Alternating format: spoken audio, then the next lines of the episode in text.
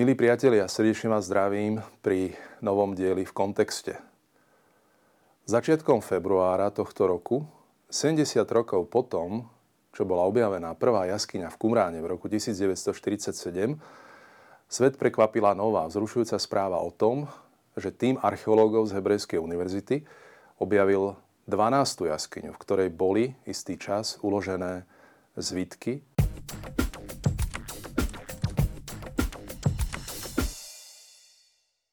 Nedávny prekvapivý objav 12. kumránskej jaskyne tu na západnom brehu Mŕtvého mora v Izraeli predstavuje mílnik výskumu zvitkov od Mŕtvého mora. Urobili ho Oren Gutfeld a Ahiyat Ovadia z Archeologického ústavu Hebrejskej univerzity v Jeruzaleme v spolupráci s týmom doktora Price'a z Americkej univerzity Liberty University vo Virginii. Tento tým prieskumníkov je prvý za viac ako 60 rokov, čo objavil novú jaskyňu, kde boli uložené zvitky a riadne ju preskúmali. Vykopávky sa konali pod dozorom civilnej správy Judska a Samárie, Izraelského úradu životného prostredia a Izraelského pamiatkového úradu. A sú súčasťou operácie Zvitok, ktorá beží už od roku 1993 a jej novú etapu nedávno spustil generálny riaditeľ Izraelského pamiatkového úradu Izrael Hasson s cieľom vykonať systematický prieskum jaskyň v judskej púšti. Výkop a prieskum jaskyne odhalili, že v určitom čase obsahovala zvitky od mŕtvého mora. Boli nájdené početné úložené nádoby s vekami z obdobia druhého chrámu, teda približne z toho obdobia 200 rokov pred Kristom až do roku 68 po Kristovi. Boli tu nájdené vo výklenkoch pozdĺž stien jaskyne ako porozbijané a tiež hlboko vo vnútri dlhého tunelu v jeho zadnej časti. Tieto nádoby boli však prázdne. Ich obsah bol vykradnutý. V závere vykopávok boli objavené dva železné čakany z obdobia roku 1950, ktoré tu boli odložené pravdepodobne pre neskorší príchod tých, ktorí vykradli túto jaskyňu. Na tomto obrázku môžeme vidieť rozbité črepy nádob, ktoré boli úložnými nádobami zvitkov, ktoré sa však nenašli v tejto jaskyni. Ďalej tu možno vidieť e, tento povraz, ktorý zväzoval zvitky, ktoré niekto odniesol z tejto jaskyne. A našiel sa tu kus takéhoto nepopísaného pergamenu, ktorý bol pripravený v čase, kedy ho eséni, respektíve kumranci, vyrobili na písanie. Tento objav 12. jaskyne aj s artefaktami, ktoré sa tu našli, je veľmi slubný, pretože potvára možnosti do budúcna nálezu možno ďalšej, 13. a následovných jaskyň.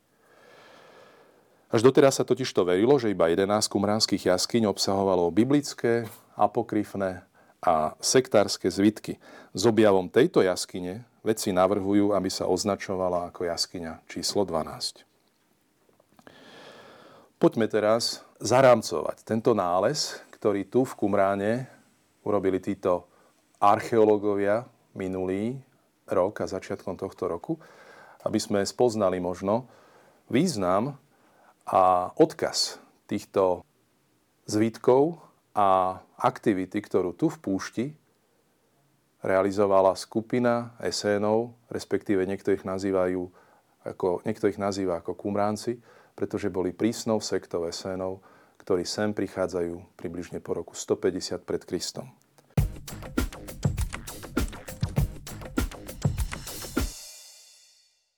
Lokalita, ktorá sa dnes volá Chirbet Kumrán, čo v preklade znamená rozvaliny, respektíve ruiny Kumránu, píše svoju históriu od toho roku 150 pred Kristom. Ale objavená bola až v roku 1947, teda je tomu 70 rokov, keď jeden beduínsky malý pastier menom Mohamed Vlk hľadal svoju stratenú ovcu v púšti. Je to veľmi taká poetická tradícia, ktorá sa potom rozširovala do rôznych verzií. Tento chlapec vraj pri hľadaní stratenej kozy hádzal kamene okolo seba a raz zvuk istého padajúceho kameňa zanikol v hĺbke, vydal zvuk akoby rozbitých črepov. Chlapec sa zlakol vraj a ušiel. Neskôr priviedol aj kamaráta, aby jaskyňu preskúmali a v nádej, že nájdu poklad, vošli do jaskyne. Uvideli pár hlinených, pol metra vysokých valcovitých čbánov pokrytých uzávermi. Iné boli odkryté, popadané a porozbijané. V čbánoch boli zastrčené zvitky podľa formy čbána, obalené do plátna a potreté akoby voskom. Po rozbalení sa neskôr zistilo, že každý taký balík obsahoval jeden rukopis zložený z viacerých pospájaných a jemne zošitých listov pergamenu. Chlapci vzali jeden zvitok a ukázali ho ľuďom zo svojho beduínskeho kmeňa. Beduíni to priniesli na trh do Betlehema a v nádeji predať ho do nejakého antikvariátu. Nik najskôr tento zvitok nechcel. Za cenu 20 šterlingov ho nakoniec kúpil kresťanský obchodník Khalil Iskander Salim z Jakobickej cirkvi a ten ho odovzdal do kompetentnejších rúk. Dal ho predstavenému ich kostola – arcibiskupovi Mar Atanáziovi zo sírskeho ortodoxného kláštora svätého Marka v Jeruzaleme. Ten zistil, že text je hebrejský, ale jeho slabá znalosť hebrejčiny mu zabránila spoznať obsah a hodnotu zvítku. Išlo pritom o 24 metrov dlhý pergamenový zvitok, na ktorom bola napísaná takmer celá kniha proroka Izaiáša. Napriek tomu prislúbil jeho kúpu, po prípade aj ďalších zvitkov, čo sa aj neskôr stalo, keď získal ďalších 5 zvitkov iba za 90 šterlingov. Jeden beduín medzičasom predal zvitok aj Hebrejskej univerzite. Zvitky bolo treba dať preskúmať. A práve zásluhou metropolitu putovali neskôr do Sýrie, Libanonu a opäť do Jeruzalema. Zbytočne. Európsky a americkí učenci boli najskôr skeptickí, zatiaľ čo hebrejskí sa nechceli nimi zaoberať prv, ako by počuli názor expertov.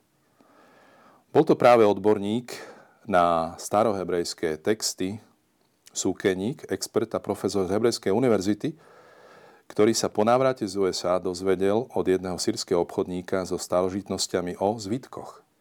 A on mal možnosť v novembri 1947 preskúmať tieto zvitky, ktoré mu jeho priateľ priniesol z kláštora svätého Marka.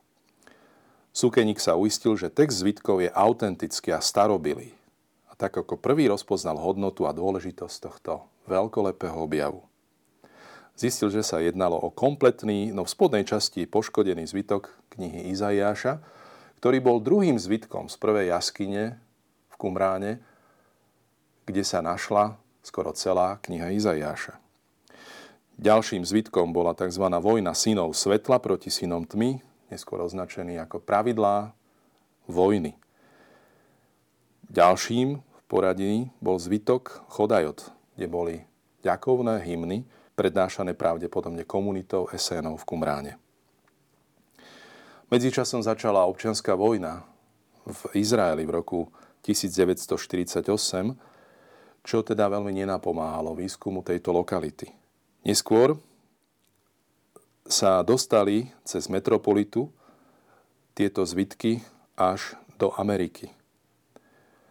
A napokon sa podarilo práve po istých peripetiách kúpiť Hebrejskej univerzite časť týchto zvitkov a neskôr ich uložili do múzea knihy, ktorá sa dnes nachádza v Jeruzaleme. Čo je však veľmi zaujímavé, začal veľmi horlivý prieskum práve tejto lokality, kde máme možnosť vidieť aj na tomto obrázku ruiny, respektíve už zrekonštruované ruiny, tejto pevnosti Qumrán, v ktorej žili Eséni v rokoch približne 130 pred Kristom až do roku 68 po Kristovi, kedy bola táto komunita rozohnaná, respektíve bola nútená ujsť a miesto bolo zničené Rímanmi. Bolo úžasným nadšením práve týchto prvých výskumníkov v Kumráne, ktorí mali možnosť koncom 40. rokov a v 50. rokoch začať pracovať na prieskume tejto lokality a nálezov, ktoré boli ukryté v jaskyniach. Na tejto fotografii vidno naľavo veľkého biblistu Rolanda de Vo, ktorý viedol tým expertov, ktorí mali poverenie od jordánskej vlády, pretože územie stále patrilo Jordánu, mali poverenie skúmať túto lokalitu a mali možnosť vidieť ďalšie a ďalšie nálezy zbytkov, ktoré sa v tejto lokalite našli. Keď sa chceme trošku zaoberať životom týchto esénov, respektíve kumráncov, ktorí boli istou prísnou skupinou esénov, tak práve ich miesto, kde žili, kde sa stretali, kde sa modlili, kde čas zvitkov bola napísaná, práve poznanie tohto miesta nám dá do kontextu aj nálezy z 12. jaskyne. Samotná lokalita, ktorá je dnes e, úžasným archeologickým miestom, ktoré sa dá navštíviť a aj naši putníci, ktorí častokrát majú možnosť byť v Izraeli, navštevujú túto lokalitu, tak práve tu, v tomto areáli, možno vidieť zvyšky tých priestorov, ktoré v tejto pevnosti boli používané komunitou Esénov. Okrem istých zásobovacích priestorov strážnej veže, skriptória, teda miestnosti, kde sa prepisovali zvitky, je tu aj pomerne veľká jedáleň, kde sa títo kumránci, ktorí žili v okolí tejto pevnosti, stretali a vytvárali spoločenstvo, ktoré bolo označované potom aj v ich spisoch ako jednota, jachat. Čo veľmi zaskočí bežného návštevníka tejto lokality je množstvo vodných nádrží, respektíve rituálnych kúpelov, ktoré sa tu nachádzajú. Na tomto obrázku máme možnosť vidieť tento sofistikovaný vodovodný systém, ktorý sa skladá z veľkých vodných cisterien a viacerých rituálnych kúpelov označovaných ako mikvaot. Práve počas obdobia dažďov, ktoré v Izraeli trvá od novembra do konca marca, veľmi dômyselným vodovodným systémom bola zachytávaná voda, ktorá z blízkych hôr, z vrchov, kde bola nájdená aj 12. jaskyňa, stekala a bolo ju potrebné zachytiť do veľkých nádrží, do veľkých cisterien, ktoré takýmto spôsobom zabezpečili vodu pre bežné účely, ale aj pre tie rituálne počas obdobia sucha. Na tomto obrázku máme možnosť vidieť v pozadí väžu, do ktorej nebolo, nebol prístup z prízemia, ale sa vystupovalo do nej po schodoch a vidno šťastí už aj jednu z vodných nádrží. Tu je detálnejší záber, ktorý nám približuje jednu zo zberných nádrží. Bolo ich tam identifikovaných až 14 v tomto mieste a práve na obrázku vidno nádrž, ktorá bola omietnutá, ktorá mala tak schopnosť zadržiavať túto vodu z obdobia dažďov. A potom vidno na druhom obrázku vedľa mikve, ktorý bol rituálnym bazénom a slúžil na očisťovanie týchto kumráncov, ktorí veľmi dbali práve na rituálnu čistotu. Tento dôraz na rituálnu čistotu poukazuje na špecifikum tejto komunity, ktorá chcela žiť vždy rituálne čistá a otvorená vo vzťahu s Bohom. Tento dôraz na pôst, na očisťovanie je veľmi typický pre túto komunitu Esenov, ktorú mimochodom približuje Jozef Flavius vo, svojej, vo svojich zväzkoch židovskej vojny, približuje aj Filon z Alexandria, dokonca aj rímsky historik Plinius starší, ako komunitu, ktorá žila na západnom brehu Mŕtvého mora a žila veľmi prísnym životom. Zdôrazňovala práve svojim očisťovaním túto potrebu často sa očisťovať, aby mohli byť v tom vhodnom vzťahu s pánom. Toto je mimochodom veľmi dôležitý argument, ktorý pri istom dávaní do súvisu kresťanov, respektíve prvých učeníkov Ježiša Krista s touto komunitou, je veľmi odlišným od postoja Ježišov a od postoja kresťanov. Vieme, že Ježiš neabsolutizoval rituálne očisťovanie. Máme na to narážky v evaneliách a Ježiš aj v zachovávaní šabatu, ktorý tu v Kumráne bol veľmi prísne dodržiavaný, bol pomerne slobodný vo svojom pohľade. Dodržiaval šamat, ale uzdravoval a pomáhal aj tým, ktorých učil, aby sa správne dívali na tento posvetný deň, kedy treba život zachraňovať. Totižto zo spisov týchto kumráncov vieme, že ak zviera padlo do studne, tak nemalo byť počas soboty vyťahnuté. Malo tam zahynúť. Toto, tento detail veľmi zaujímavo vysvetľuje postoj Ježiša rituálnemu očisťovaniu, respektíve k práci a aktivite v sobotu. Teda nie je možné dávať do priamého súvisu ani Ježiša, ani jeho učeníkov práve cez tieto detaily v náuke, ktorá jasne odlišuje kresťanov od prísnych vrstiev niektorých židov, ktorí dbali veľmi na rituálne očisťovanie. Tu máme možnosť vidieť pomerne veľký priestor jedálne alebo refektória, kde sa komunita, ktorá vytvárala jednotu, stretala práve tu pri spoločnom stolovaní. Bol to priestor, kde pojedali spoločne pokrm a práve takéto spoločné stravovanie v tomto priestore malo posilňovať život tejto komunity, ktorá tu permanentne od toho obdobia roku 130 pred Kristom, prerušený život komunity bol v roku 31 pred Kristom zemetrasením, tá komunita tu žila v počte približne 150 až 200 a vždy, teda po odchode tých starších členov komunity, príjmali nových novicov, ktorí museli prejsť pomerne náročným noviciátom. Tu v tejto pevnosti títo eséni vyrábali keramiku, ktorá bola potrebná samozrejme pre tie bežné stravovacie a iné účely, ale aj pre ukladanie tých zvitkov do tých úložných nádob, o ktorých sme už hovorili a ktoré mohli byť pripravované práve tu, v tomto priestore hrnčiarskej dielne. Čo však veľmi zaujímavé je práve priestor skriptória. Miesta, kde mohli byť spísané aspoň niektoré zvitky, ktoré boli potom uložené do 11 a dneska vieme, že už do 12 jaskyň tu v blízkosti tejto pevnosti Kumrán. V tomto skriptóriu sa našli aj tieto nádobky na vtedajší v úvodzovkách ktorí používali títo prepisovači tých zvitkov. Sú to väčšinou biblické texty, ale aj apokryfné. A potom časť z týchto zvitkov tvoria aj tzv. sektárske texty, ktoré boli teda blízke práve spiritualite a teológie tejto komunity tu v Kumráne. Práve tieto úložné nádoby, ktoré máme možnosť vidieť, boli neskôr v obave pred zničením zvitkov zo strany Rimanov, ktorí e, už plienili Judsko po roku 66, keď začala prvá židovská vojna, tak e, podarilo sa komunite tu v Kumráne uložiť zvitky, ktoré boli napísané v pevnosti, respektíve boli prinesené od inakiaľ.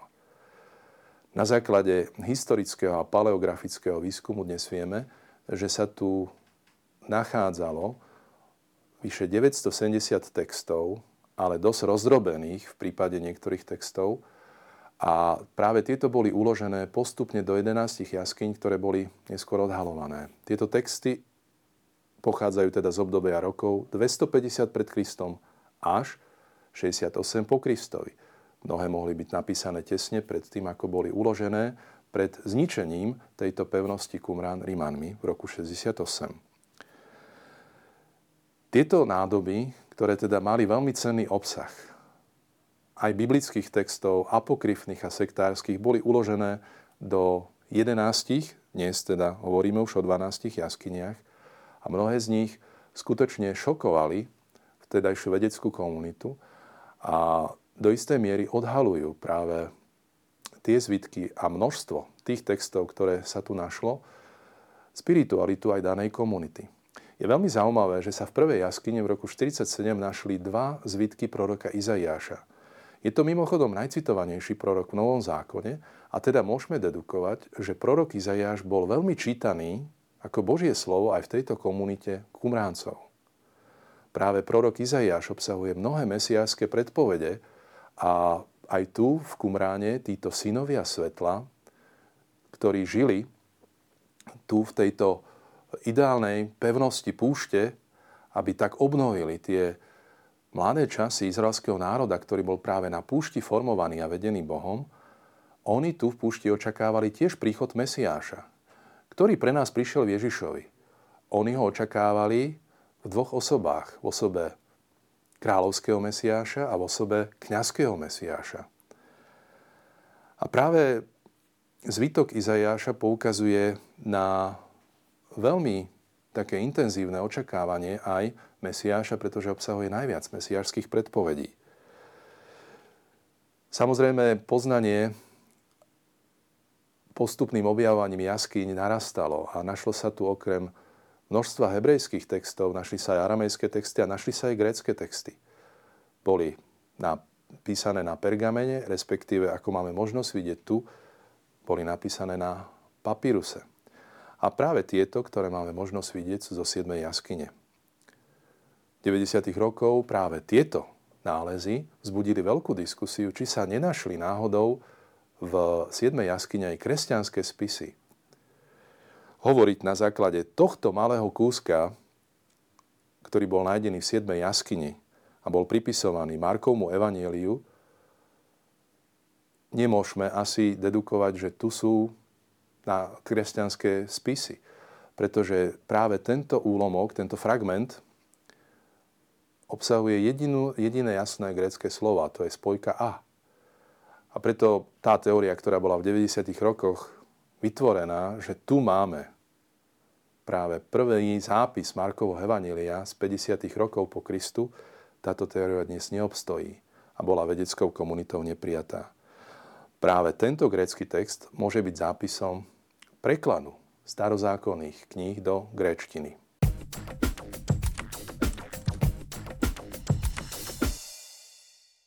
Spomenuli sme si, že bolo v rokoch 1947 až 1956 nájdených 11 jaskyň, ktoré skrývali veľmi cenný obsah, zvitky, ktoré označujeme ako kumránske.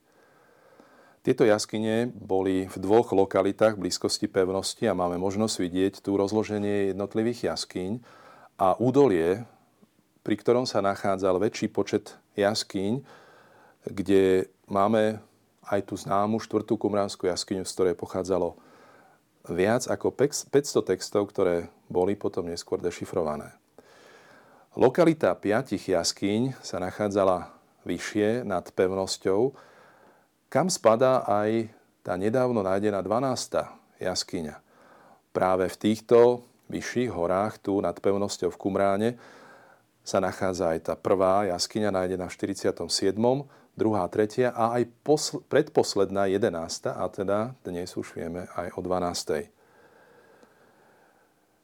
Keď beduíni boli úspešnejší v hľadaní jaskyň a v ich objavovaní a zároveň aj v objavovaní zvitkov, sa mohlo stať, že niektoré jaskyne boli objavené a aj vykradnuté. A práve tá 12. je takýmto prípadom vykradnuté jaskyne.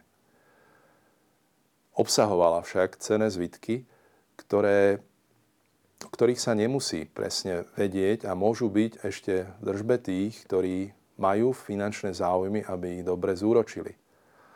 Preto aj pohľad odborníkov na nedávno objavenú 12. jaskyňu naznačuje istú obavu, aby sa čím skôr investovalo viac prostriedkov do prebádania ešte širšej lokality v blízkosti pevnosti Kumrán, aby sa odhalili možné zvitky, ktoré ešte ležia v hĺbke jaskyň.